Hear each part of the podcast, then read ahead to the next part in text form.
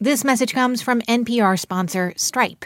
Tap to pay on iPhone, and Stripe can help you grow your business's revenue and reach through accepting more in person, contactless payments right from an iPhone.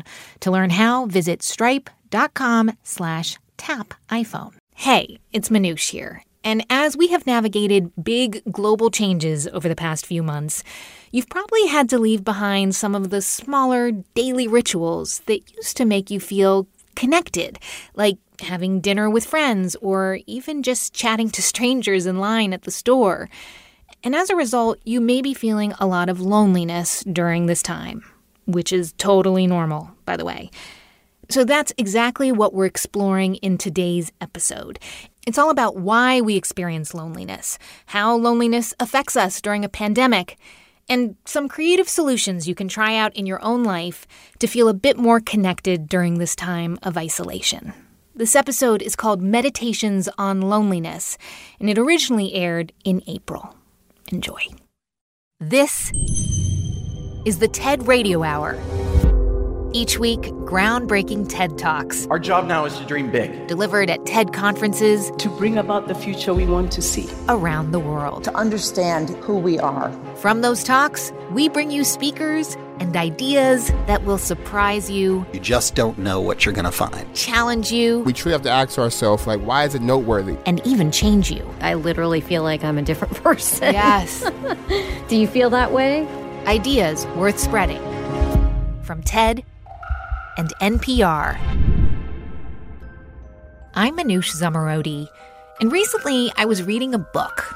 Well, actually, a graphic novel. A spaceship appears, seemingly out of nowhere, carrying the night sky with it.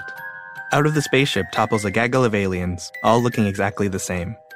It was about a little alien called Jomny. Except one particular alien who looks slightly the same but also exactly different from all the other aliens. This is writer Jonny Sun reading from his book, Everyone's an Alien When You're an Alien Too. So, you're leaving me here all alone? asks the slightly different alien. Well, we will check on you in case you mess anything up, says the fifth alien in response. Okay, says the slightly different alien, not reassured by that response at all. In the story, Jomny is sent to Earth to study its creatures, and he feels afraid and lost.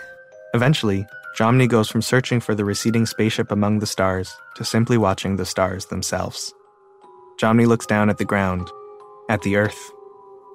I feel alone, the alien says. So Jomny begins to explore, and he meets all sorts of Earth creatures, and yet he still feels empty and invisible. Friend. F R I E N D. Friend. The bees and the flying caterpillar all fly away together, into the sky where Jomny cannot follow. I wish I had friends, Jomny says out loud. This might sound like a kid's book, but it's for grown ups too, because Jomny's deep loneliness is something pretty much all of us have felt, especially now. Yeah, so Jomny is a character I created um, sort of out of a moment of intense loneliness in my own life. Um, I had started uh, my PhD at MIT and was was feeling mm, very much like an alien and an outsider in this new place and in this new community. And I think the way I responded was sort of withdrawing and was to find more and more solitude, which I think sometimes is great, but I think it also the combination of factors also led to an, an immense loneliness. Do you remember what that felt like? Like, is it very clear in your mind? Yeah, I think sometimes when you're experiencing loneliness, you feel like you are you are on this alien planet and you are on this sort of in this world that doesn't feel like anything you have known or you're familiar with. And I think one of the things that I'm always fascinated and sort of try to interrogate about my own loneliness is um, how it feels like like this immensity of nothingness um, can feel suffocating and can feel like there's so much weight on you at all times. Like I, I remember reading about like planets where the gravity is different. Um, everything is pushing in on you, and you can't look at it. Um, but somehow, all this sort of empty space around you is the thing that's that's causing all that that weight. I had a lifeline of sorts. Here's Jonny Sun on the TED stage. I was writing jokes for years and years and sharing them on social media. And I found that I was turning to doing this more and more. Now, for many people, the internet can feel like a lonely place. It can feel like this a big, endless, expansive void where you can constantly call out to it, but no one's ever listening. But I actually found a comfort in speaking out to the void.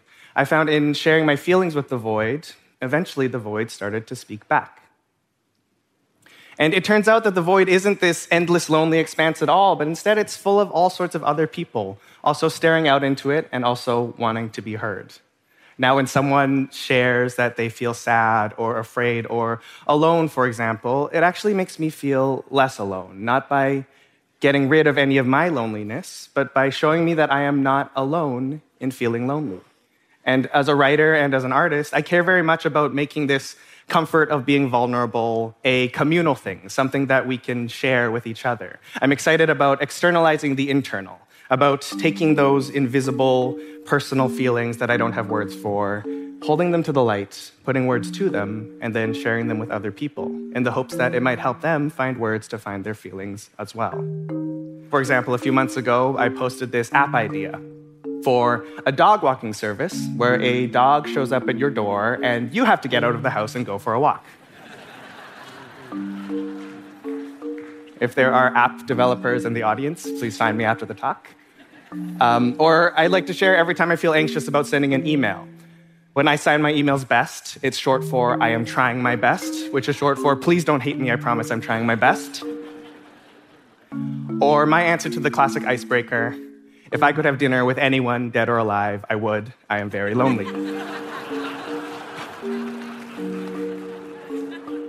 and I find that when I post things like these online, the reaction is very similar. People come together to share a laugh, um, to share in that feeling, and then to disperse just as quickly. Uh, but yes, leaving me once again alone. um, but I think sometimes these little gatherings can be quite meaningful. For example, when I graduated from architecture school and I moved to Cambridge, I posted this question How many people in your life have you already had your last conversation with? And I was thinking about my own friends who had moved away to different cities and different countries, even, and how hard it would be for me to keep in touch with them. But other people started replying and sharing their own experiences. Somebody talked about a family member they had a falling out with, someone talked about a loved one who had passed away quickly and unexpectedly. Someone else talked about their friends from school who had moved away as well.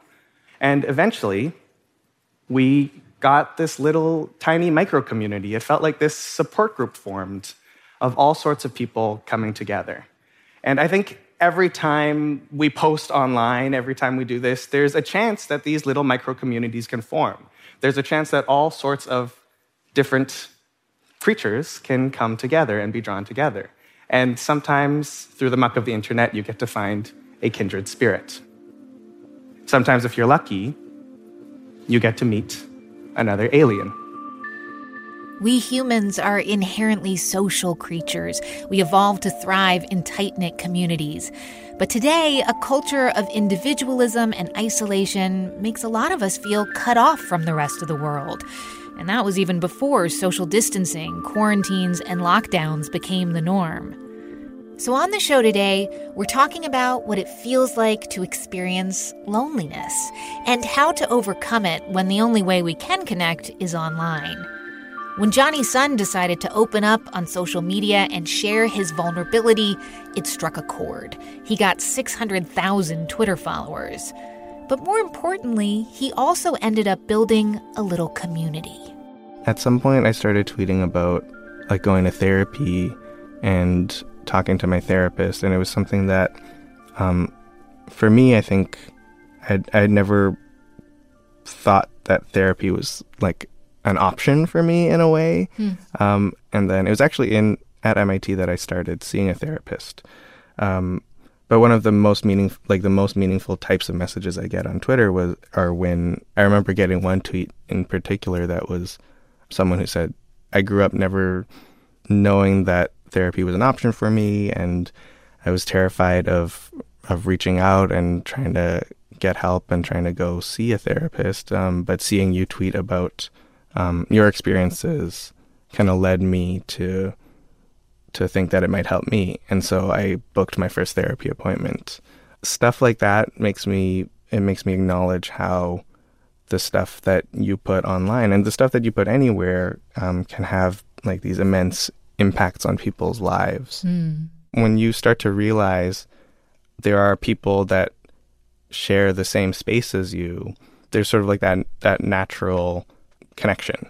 And and it sounds like you took that connection combined mm-hmm. with therapy and you really found a way forward out of the loneliness. I think so. Yeah. I mean, it's hard to. It's always. I feel like it's always hard to to say like, oh, I like I I solved it. I cured it. I defeated it. no um, more lonely. Yeah, exactly. Because I think it's. I think that sort of thing is. My belief is that loneliness is like an intrinsic kind of human state in a way, and it's it's always it's always going to be there.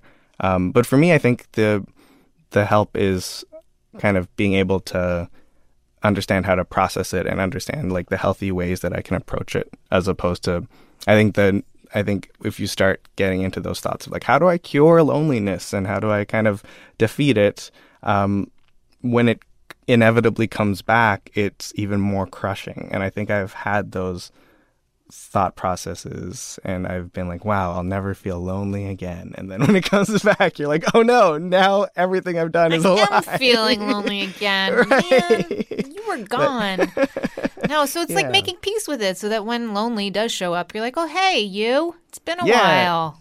Exactly. And it's like, oh, I understand this feeling. I know I sort of am more aware of my way around it. I know sort of how I can talk about it and I have people that I can share those feelings with and i think like one of the big sort of like lies that loneliness tells you when it visits you is to to say like this you're the only person in the world who's feeling this way and everyone else will think you are strange and weird for feeling this way so never tell anyone about it. Sometimes that lie is like the hardest thing to fight against. Um, but i think as as as you can work to break out of that mentality, I think it, it can help. When I was feeling particularly sad and hopeless about the world, I shouted out to the void, to the lonely darkness. I said, At this point, logging onto social media feels like holding someone's hand at the end of the world. And this time, instead of the void responding, it was people who showed up who started replying to me and then who started talking to each other. And slowly, this little tiny community formed. Everybody came together to hold hands. And so, yes, even though life is bad and everyone's sad, and one day we're all going to die, in the midst of it all, in these dangerous and unsure times, I think the thing that we have to hold on to is other people. Behind Jomny, all the animals and creatures of Earth gather closer together under the bright, twinkling starry sky, talking to each other, hugging, laughing. Jomny turns around to have one last look at all the Earth creatures and is filled with happiness. Goodbye, Jomny whispers quietly. The spaceship takes off, and Jomny goes home, leaving behind the only place that the alien ever truly belonged. That's writer and artist Jonny Sun. His book is called Everyone's an Alien When You're an Alien Too. You can find his full talk at TED.com. On the show today, meditations on loneliness. I'm Manoush Zomorodi, and you're listening to the TED Radio Hour from NPR. This message comes from NPR sponsor Charles Schwab with their original podcast, Choiceology. Hosted by Katie Milkman, an award winning behavioral scientist and author of the best selling book How to Change, Choiceology is a show about the psychology and economics behind people's decisions. Hear true stories from Nobel laureates, historians, authors, athletes, and more about why people do the things they do. Download the latest episode and subscribe at schwab.com slash podcast or wherever you listen. This message comes from Apple Card. You earn up to 3% daily cash on every purchase. That's 3% on products at Apple, 2% on all other Apple Card with Apple Pay purchases, and 1% on anything you buy with your titanium Apple Card or virtual card number. Visit apple.co slash card calculator to see how much you can earn. Apple Card issued by Goldman Sachs Bank USA, Salt Lake City branch. Subject to credit approval. Terms apply. This message comes from NPR sponsor Grammarly. 96% of users report that Grammarly helps them craft more impactful writing. Save time with one click and go from editing drafts in hours to seconds. By understanding your writing and context, Grammarly provides relevant, personalized suggestions to help your team make their point and move faster. Make a bigger impact at work. Sign up and download for free at grammarly.com slash podcast. That's grammarly.com slash podcast. Grammarly. Easier said, done. It's the TED Radio Hour from NPR. I'm Manoush Zomorodi. And on the show today, ideas about loneliness. If you've been feeling lonely during this time of social distancing, you're actually in good company. But how does a lack of social connection affect us, affect our health? It's a huge problem because real social contact is a biological need, like eating, drinking, or sleeping, and our bodies react to the loss of that interaction the way we react to hunger. It's physically painful, it's damaging, it's even dangerous long term. This is Susan Pinker. She's a developmental psychologist who studies loneliness. We are a social species. We need to have social contact. We need to see the whites in each other's eyes to know that we trust people. We need to have a slap on the back or a handshake or a hug. So when we're isolated from people, we're missing all of those signals. And they're very, very basic to our evolution as a social species. Susan Pinker explains more from the TED stage. Social isolation is the public health risk of our time. Now, a third of the population says they have two or fewer people to lean on. Face to face contact releases a whole cascade of neurotransmitters. And like a vaccine, they protect you now in the present and well into the future. Shaking hands, giving somebody a high five is enough to release oxytocin, which increases your level of trust and it lowers your stress. And dopamine is generated, which gives us a little high and it kills pain. It's like a, a naturally produced morphine.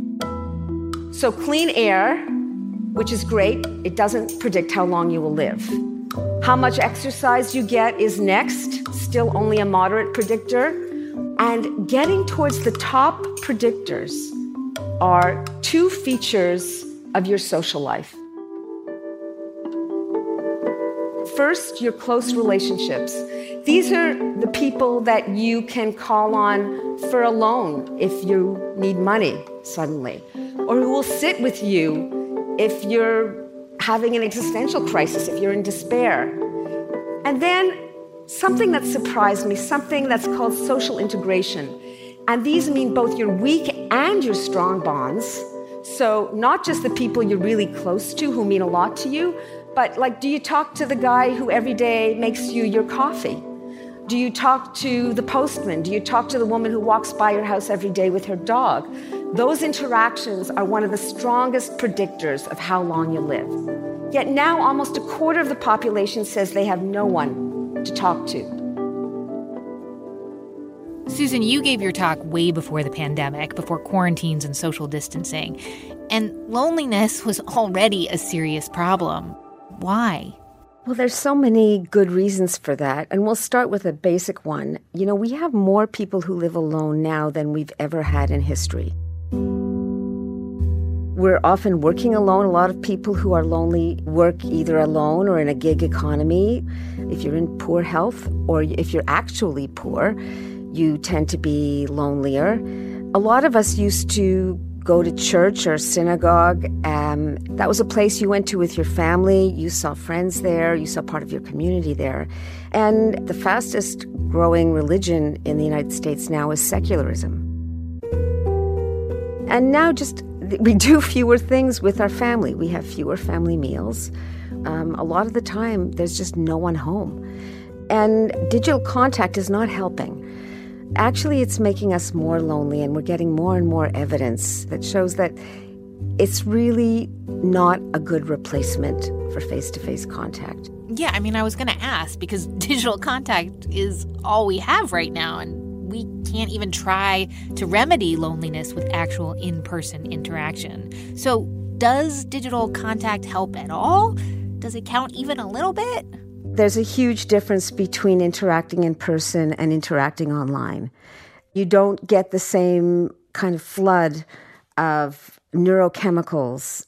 It doesn't feel as good. The body language, where you echo each other's movements, is missing. And even ways of connecting online are different one from the other. So, for example, when you have a video chat, it's better to be on a platform where you're not going to have any kind of delay in the audio or you're not going to have the image freezing, which we all know it's frustrating, but it's extremely important for the kind of give and take of a real conversation. Social media like Facebook or Instagram or that sort of thing are just not as good because they're much more static. And we do have evidence now that the more people are on social networks, the more depressed they feel, the worse they feel. So, if you want to feel better, there are ways to do it using technology that will hit the spot, and there are ways that will make you feel more isolated. And what about introverts? Because I'm actually hearing some people say that they're getting used to social isolation, kind of like, well, I never needed much socializing anyway. Is loneliness any different for those people? Well, we started off our discussion talking about how social contact is a biological need. So when you say you're an introvert and you don't need social contact, that's like saying, you know, you have a small appetite, so you don't need to eat ever. Hmm. If you are a true introvert, what's important is choosing the kind of social contact that is good for you. And a lot of that is about control. So you're not stuck, you know, glued to your seat at a dinner party for seven hours where you can't get up. That's torture. Right. right? that is torture. Introverts do so much better when they can choose when to arrive and when to leave. That's much more comfortable for introverts. You know, in your talk, you spoke about how weak bonds are really important. And that's actually one of the things that I've really been missing during this time. Like those people who just kind of pepper my life, like that redheaded guy with the beard who I see every day, or, well, I used to see him every day. I have no idea what his name is, but he and I were clearly on the same schedule. Or like the woman at the coffee shop who made me coffee every day. It feels strange that all those weak links are suddenly gone. Absolutely, Manusha. And, you know, I had this demonstrated to me in a very clear way because it was a beautiful day on Sunday, and I spent part of the day raking leaves in the garden and the rest of the afternoon sitting and reading the New York Times on my front stoop. And everybody who walked by greeted me from the sidewalk, and we had a little conversation mm. because everybody is missing this. Mm-hmm.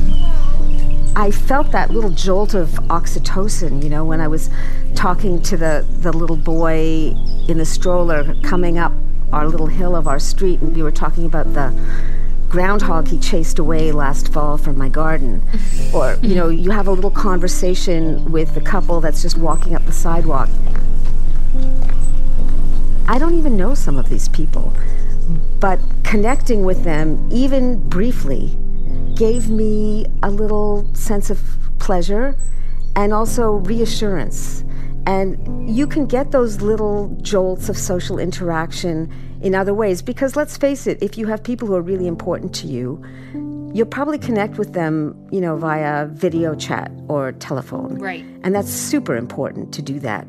And there are now all sorts of other ways to do it, you know, apps where you can play games together online or you can have a, a, Zoom dinner party. There's so many ways that technology can help us now. It's not perfect. It's not, you know, like having a three course meal with your best friends, but it's really a great replacement for the situation that we're in. Do you worry that we will see a big health crisis? I mean, you've said that you know, loneliness was definitely a problem in the United States even before the coronavirus put many lives on hold or interrupted many lives. Are you worried about a coming health crisis regarding loneliness because of this epidemic? Well, it's interesting. There was about one quarter to a third of Americans who said that they were chronically lonely before this hit us. And obviously, it's not going to improve now that we're all forced to be isolated. Um, but I think that what's interesting about it is that people are talking about it now. We're all feeling the effects. So it's my hope that people will be much more conscious of this as we move into the future. That they'll realize, yeah, I really, I really need this. This is really important to me. And you know, just the way you know, we in the past we've become more conscious of eating healthy food, you know, local food, organic food. It's so important to have exercise at least a few times a week. And now I think it's putting the spotlight on loneliness and social isolation as something that we need to remedy in our lives, whether or not we have a pandemic. In terms of predicting more health problems, really loneliness takes its toll over the long term. But for somebody who's, you know, lived an adult life, a period of six weeks to two months is nothing. What if it goes on longer, though, Susan? I mean, we'll have to find workarounds to it. This period may last longer than any of us had ever imagined, but it won't last forever. You know, you will always remember this time. It will be like highlighted as a unique time. Make the most of it. That's what I would say. That's Susan Pinker. She's a developmental psychologist and the author of The Village Effect. You can see her full talk at TED.com.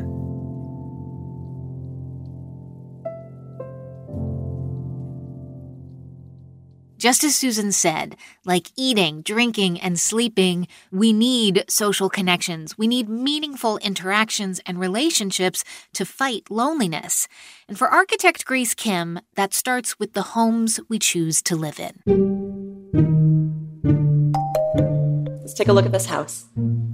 It's a nice house. There's a big yard, picket fence, two car garage. Here's Grace on the TED stage. And for many people, around the globe, this home, it's a dream. And yet, the danger of achieving this dream is a false sense of connection and an increase in social isolation. I know, I can hear you now. There's somebody in the room screaming at me inside their head. That's my house, and that's my neighborhood, and I know everyone on my block. To which I would answer, terrific. And I wish there were more people like you because I'd wager to guess there's more people in the room living in a similar situation that might not know their neighbors. I find this incredibly isolating. The concept I'd like to share with you today is an antidote to isolation. This concept is co housing. Co housing is an intentional neighborhood where people know each other and look after one another. So let me take you on a tour. From the outside, we look like any other small. Grace designed and built her own co housing community, an apartment building in Seattle where she lives with her family and eight other families. And today, Grace and her neighbors are hunkered down and practicing social distancing like the rest of us. But a couple months ago, before COVID 19 changed all our lives, she showed us around. And we're in a fairly urban environment, so we have, have this lovely security gate. You know, it's a five story building and it's only 4,500 square feet of land. Hi. So on the first level, there's a courtyard and there's our common house and two residential units. Larger homes. And you can see everybody's home right now. I always love this time of night because it's, it's like busy town. Oh, everybody's home and, you know, getting ready for dinner or whatever. Um, for whatever reason. And then from the courtyard, when you look up, you can see three more floors of homes and there are balconies that connect these homes. So you can always kind of see a window into people's homes. It's funny when we do our, The balconies are open and look down into the courtyard, and that was intentional because we wanted everyone to be able to see the activity and the life that was happening in the courtyard. You could just sit out. We had a house concert here this summer, and it turns out that these are great balcony seats um, for the musician that plays down in the courtyard. So that was kind of fun. Clearly, Grace put a lot of thought into designing the building, but she says that that was the easy part. I think the harder thing was actually building the community and the social infrastructure that was built on trust and respect and reciprocity, that's a harder thing to do in our society.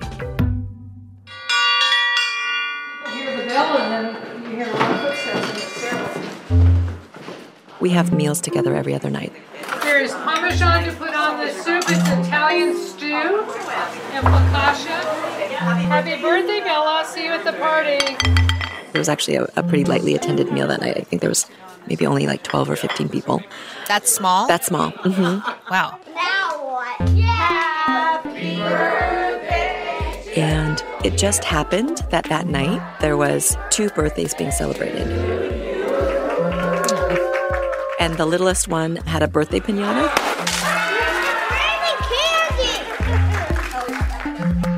So they were doing that out in the courtyard. 27 cakes a year. That's better than I even do with my family. It's interesting. I- I've kind of always thought of the word home as being a sanctuary, a retreat from the world. Mhm. And it sounds like you have sort of a different definition of home or what it means to you, that word. I actually have the same definition, but I think the physical construct of what that looks like might be different. Mm. Um, meaning, like in our community, the nine of our families have our individual home, our, our the four walls that bound what we occupy personally. But we also collectively think of the whole building as our home, and we encourage that from day one. So as soon as you walk in that front gate, you are home right? The whole building is a sanctuary and a place to feel safe and to feel connected and to feel supported. My family feels that in our home, but I know the rest of the community feels that. I live right on the courtyard and I love the activity. There's sound and There's people to play with. We have issues and challenges that come up between adults as they do with children. Um, it's just it's a very human condition, um, but there's so much advantage to having these people around you. Just different, less lonely. So whether you're in the common house, doing your laundry or making a meal, or in the courtyard or on the rooftop, enjoying a glass of wine, there's lots of places in the building that is outside of what other people might consider your home. And yet we are all at home in the building because it's our community. How much are you using architecture in some way to replace the way that we used to live, like the village, the family, all three generations, four generations even, all together?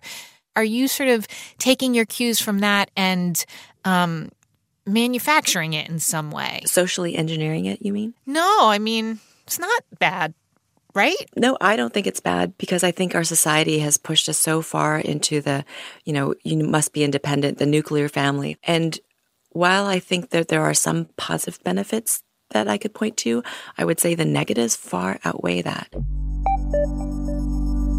And I know people here that have said they've not ventured outside of a three block radius, you know, because they're a transplant, so they have um, friends and community online or back home, but they've not done anything to form connections here to the place and to the people around them.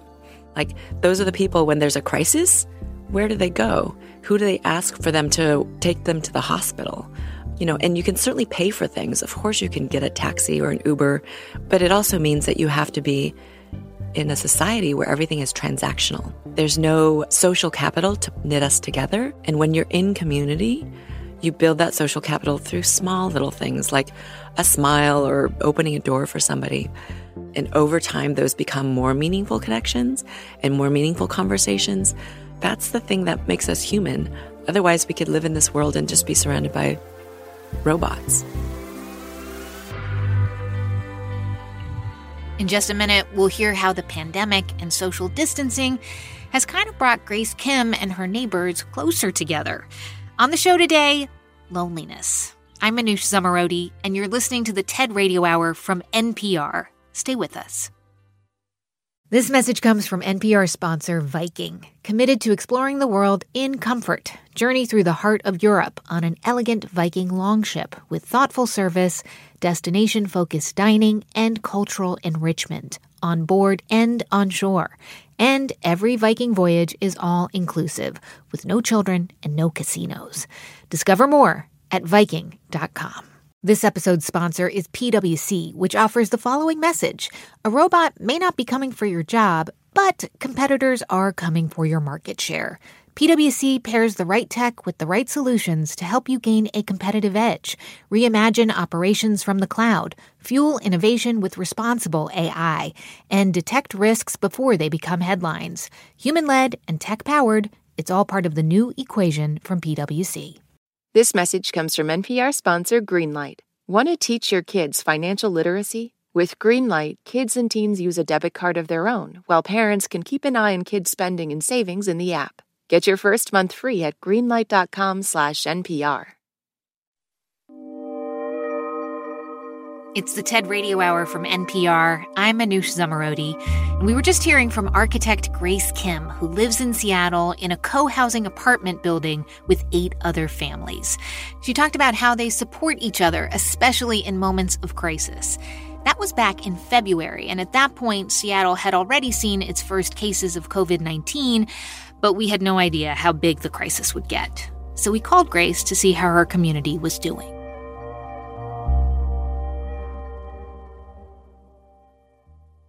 Grace Kim, repeat performance. Hi. it feels like such a long time ago that we spoke, like it was a different universe that we lived it in. It was a different universe, exactly. Yeah. So, how's it going over there? I mean, presumably, when you designed your building and invited all those other families to be part of your life, you didn't anticipate that a pandemic would be one of the tests that faced you and your community. Yeah, that was definitely not on our radar.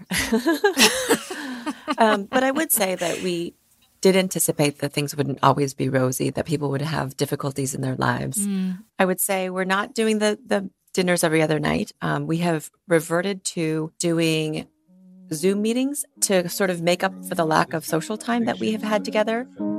I just wanted to thank uh, everybody for showing up. And I actually, I'm not sure we're actually social distancing, but there is a wall between us. okay. There's a wall, yeah. Our conversations have been pretty deep and a little bit raw and emotional. The last couple of meetings have really um, reinforced that idea of we're in this together and we're going to help each other figure it out. It's great to see everybody. It's just so exciting. I feel way more connected. You know, we're all in this weird situation, and I think a lot of people are feeling lonely and isolated right now. So I guess I'm just wondering if that's been on your mind this idea of feeling lonely. Well, it's interesting. We've been talking with my husband's family, or when I talk to my brother who lives in Southern California in the suburbs. And I do feel a little bit sad um, that they are so isolated and they feel it very much so. I know it's inconvenient for me to not be able to see my neighbors on a regular basis, but I don't feel isolated at all. Mm.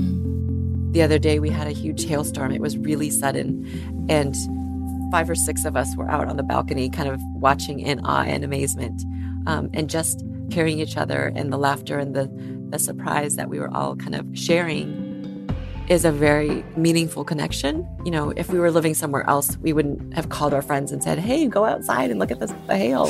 but it's a thing that happens spontaneously, and those kinds of things happen often. So I have not actually felt isolated since this whole thing has started. It's definitely been different, but I do feel like I have the support of our community. I feel like I have those connections. I want more just because we're so used to having more, but I don't feel alone. right. What is the first thing do you think you'll all do when eventually you can all come together as a community, all 27 of you? We'll probably touch each other a lot. I think we've been really missing the the physical like hugs or the hand on your shoulder or whatever. Um, it's been really difficult for the kids not to be like hugging us. So I just miss that interaction of just a, a simple hug. I think that's the biggest thing. We'll probably be together a lot when this is over, um, just wanting to be in each other's company.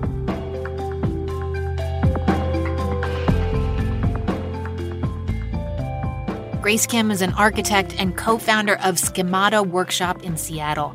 You can see her full talk at TED.com. On the show today, loneliness and how we can navigate it. especially now when so many people are so isolated. I don't consider myself an expert on many things, but isolation is something I know very well and very intimately. This is Suleika Jaouad. I am a writer uh, and most recently the creator of a project called the Isolation Journals. You might remember hearing Suleika's story the last time she was on the show. When she was just 22, Suleika was diagnosed with leukemia, and the next few years meant being isolated from the outside world during her cancer treatment.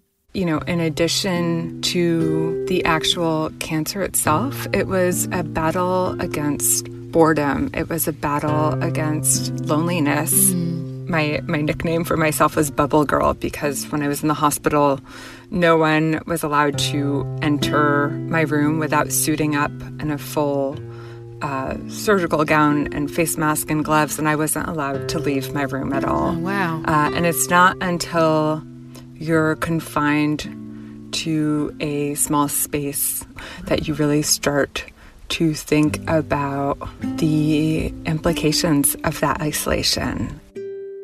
And now, of course, isolation is a reality that we're all living to varying degrees. Um, so for me, I'm having this strange sense of deja vu as the world retreats inside and as I retreat inside, um, because this, you know, in, in, in a very different context feels like a very familiar experience for me. Hmm. So, how did you stay connected to the world while you were sick? So, for me, for a long time, I felt really frustrated. Uh, I didn't, you know, really see a way that I might be able to do something creative, let alone productive within this space. Uh, and I felt very much stuck. Uh, and it was around that time that um, some friends and family came up with the idea of doing something called a 100 day project. And the premise of the project was really simple. We were each going to pick a creative project and do that creative thing once a day, every day for 100 days. Mm. So my mom, who's an artist, decided to paint a small uh, ceramic tile every day. Uh, my dad decided to write a short uh, childhood memory about growing up in Tunisia. Mm. And I decided to return to what I'd always sort of done from the time I was a child, but especially in difficult moments, which was journaling. Uh, and that, you know, months later ended up becoming uh, the material that I used to start my column in the New York Times Life Interrupted.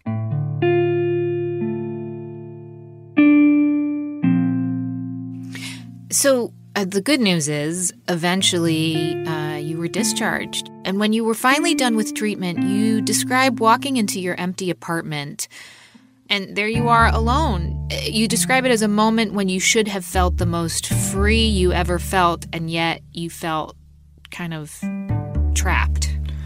Yeah. You know, the image I kept returning to is this famous line from Susan Sontag's Illness as Metaphor, where she describes how we all have dual citizenship in the kingdom of the sick and in the kingdom of the well. Mm. And I very much felt suspended between the two in this sort of no man's land wilderness where I wasn't uh, technically sick anymore, but I felt so far from being a healthy, normal 27 year old girl. Uh, but maybe more than anything, within that wilderness of survivorship, I felt truly isolated. Mm. Um, and so, what I ended up doing was kind of returning to this idea of the 100 Day Project.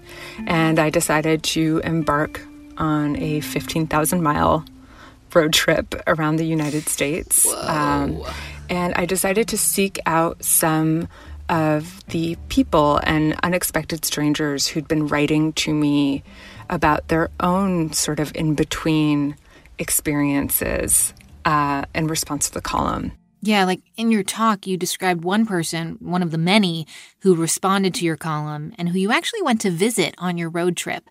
Little GQ, an inmate on death row in Texas. He wrote you about how much he related to your experience of being quarantined in the hospital. Can you tell us about that? Yeah, so Little GQ uh, was one of the first people to write to me and at that point, he had been on death row in solitary confinement for almost half his life. Um, and he wrote to me about this unexpected parallels between our circumstances and about how, in very different contexts, uh, we were in these small, confined rooms. For me, it happened to be a hospital room, and for him, of course, it was a cell. Um, and about this experience of staring down your mortality um, and beyond that, trying to figure out how to hold on to a sense of self and a sense of sanity within these tiny confined spaces. Mm. He'd never been sick a day in his life. Here's Suleika Jaouad on the TED stage. But he related to what I described in one column as my incarceration and to the experience of being confined to a tiny fluorescent room. I know that our situations are different, he wrote to me, but the threat of death lurks in both of our shadows. I went to Texas and I visited Little GQ on death row. He asked me what I did to pass all that time I'd spent in a hospital room. When I told him I got really, really good at Scrabble, he said, Me too, and explained how, even though he spends most of his days in solitary confinement, he and his neighboring prisoners make board games out of paper and call out their plays through their meal slots. A testament to the incredible tenacity of the human spirit and our ability to adapt with creativity. I think that um, when you find yourself in these circumstances, you have to get creative. You have to find workarounds. And that's very much, I think, the time that we're all living in now. All of us just trying to adapt uh, to these new restrictions and this new way of moving through the world that we're all having to kind of take on. Yeah, it feels like there's nothing like a crisis for people to put aside their differences. Not entirely, but in in many ways to find common points of humanity. And I guess I'm wondering like do you think people today are connecting more over the fact that we're all confined and isolated, we are all experiencing a sort of collective loneliness? Yeah. I think that we're all in this moment where we're grappling with the same themes uh, and the same fears. Yeah. Even if we're coming at them from different perspectives. And I think that there is an opportunity within that to be connected. Uh, so I'm, you know, talking to you right now from my parents' house in upstate New York. And within a few days of arriving here, I opened the mailbox one day and we had a note from a neighbor who we'd never met before mm. that said, I just want you to know that I'm here if you need anything, if you need groceries. Here's my email, here's my cell phone number. Um, we're so grateful to be in this community, and we want you to know that uh, we're here for you. And that neighbor left that note in every single person's mailbox on our block. And it struck me that likely I've lived a few blocks away from this person for years. Um, and that it's not until uh, this pandemic that we've had the opportunity to actually come together. I want to ask you about what the project that you've launched this spring. Um, it's called the Isolation journals. Can you tell us about it and, and what inspired you to start it? Yeah. So, because I am very immunocompromised uh, due to a bone marrow transplant, I uh, moved into the attic of my parents' house. Mm. And so I found myself in this attic um, alone. And I began to kind of reflect on how familiar that isolation felt to me. Mm. And so I came up with this project, very much inspired by the 100 Day Project. Uh, it's a 30 day creativity project um, where I decided I would tap into my network of writer, artist, and musician friends and ask them to each contribute a journaling prompt. Um, and we launched, and within 24 hours, we had 30,000 people signed up for the isolation journals. Oh, that's awesome. Um, so I think you know there's the the solidarity of uh, committing to a creative practice with tens of thousands of strangers who are doing it alone and together um, within this surreal and strange time that we find ourselves in. You know, as you're explaining how this project works, it, I keep thinking about this idea of transforming loneliness into enjoying solitude because I think there's a big difference between solitude and loneliness. Do, do you think do you agree mm-hmm. with that? Yeah. I, you know, I think loneliness is something that often feels uh, not just difficult but involuntary. And yeah. I think the shift from that to solitude, which, you know, solitude is something that um, can feel not just extraordinarily generative um, and empowering, but it's something that we choose. And so I think this project is just one small way that people are trying to figure out how to make that transition from isolation and loneliness to solitude and creative solitude. That's Suleika Jaouad. She's a writer and the creator of the Isolation Journals. You can hear her whole story on our episode Moving Forward or watch her full talk at TED.com. Thanks so much for being here with me for this week's show on loneliness. If you'd like to find out more about who was on it, go to ted.npr.org. And to see hundreds more TED Talks, check out TED.com or the TED app.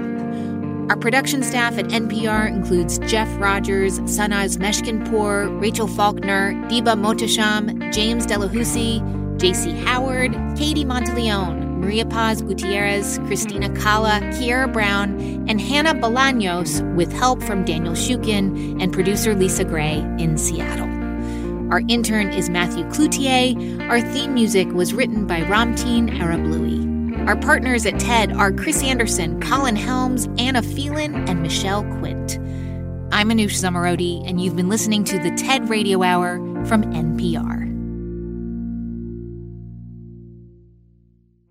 This message comes from NPR sponsor Mass Mutual. The Financial Educators Council says 39% of Americans don't have someone to go to for financial advice, but you can plan for the short and long term with someone backed by 170 years of financial expertise at massmutual.com.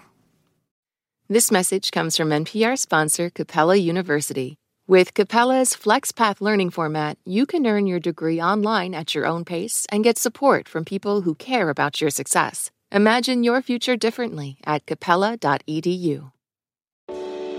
Why is everyone so obsessed with traditional wives or trad wives on social media?